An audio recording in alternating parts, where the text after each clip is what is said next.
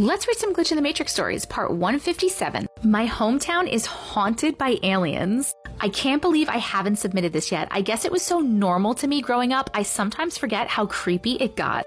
I grew up in a very, very small town in the middle of a wooded nowhere. When I say small, I mean one flashing red light at the only intersection in town, and even that was a good bit from where my house was. My family lived there for over 10 years. I regularly had dreams throughout those years that didn't feel quite like dreams. In them, my entire family would just stand outside at night and wait. What? What?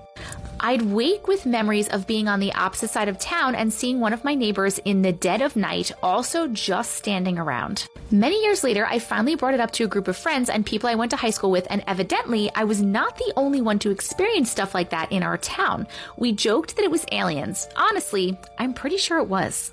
When I was pregnant with my daughter, almost due, I got up to go to the bathroom in the night and I got this overwhelming urge to look out the bathroom window at the sky. Keep in mind, it's pitch black. I'm in the boonies, and from that angle, I see nothing much but the woods anyway.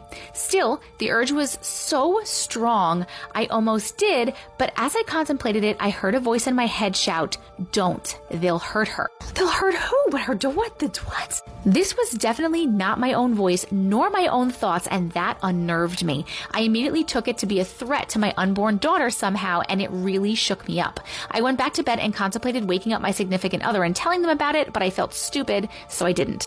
A couple of days later, I woke up to hear this weird noise outside. It was almost a metallic grinding noise. I have no other way to describe it, and it was coming from above us. The bedroom was on the second floor. It didn't fade and didn't move. It just eventually ended. It was not a plane, construction vehicle, garbage truck, or anything else familiar. It was summer, not a snowplow. It was the dead of night. This was a pretty private road. You didn't drive down unless you lived there, and like I said, the sound wasn't coming from the road, it was coming from above us. I once again felt the urge to look outside to investigate, but couldn't shake the feeling it was dangerous and pretended to be asleep. Something about it made me feel really, really uneasy. Once again, I thought of saying something to my significant other, but didn't. In the morning, I asked them if they had heard any noises last night. They told me that they had, described the same thing I had heard, and said that they had thought about waking me, and it also made them feel weird. We had both been laying there awake, petrified, and pretending to be asleep.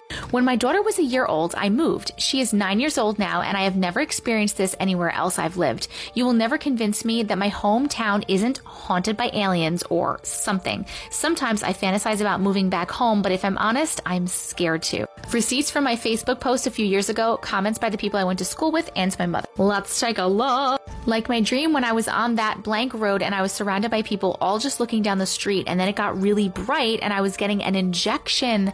Then I woke up with a bruise in my arm. I loved being outside, but every night after I had been in one of our cornfields, I would have these unbelievably realistic dreams. Nothing I ever had before living with my mom and nothing even close to it since I've moved. They always shook me up and I wouldn't be able to go back to sleep. I would wake up from them feeling like my whole body was vibrating. I lived less than three minutes away from you on the same road, which makes it even crazier. I used to have strange dreams too. Most of mine were that I was flying over town but still stayed right above the road. I always felt like I was giving a tour of blank, pointing to houses and saying who lived there and how I knew them, or pointing somewhere and saying a memory from that place. I was pretty little and I remember telling an older kid on the bus who for some reason was always with me in the dreams about them. And he told me to never talk about it. And Pinky promised me that he wouldn't let me fall. After he graduated and left town, I never had those dreams again. He came up on my you may know list a few weeks ago and it legit freaked me out to the point that I almost blocked him. It's weird. I lived in blank and had really weird dreams like that too. My parents live out in the middle of nowhere. We've seen many strange lights in the sky. One night we had some funky lights fly over the house, followed by an extremely low flying, huge plane that we could only assume was military grade.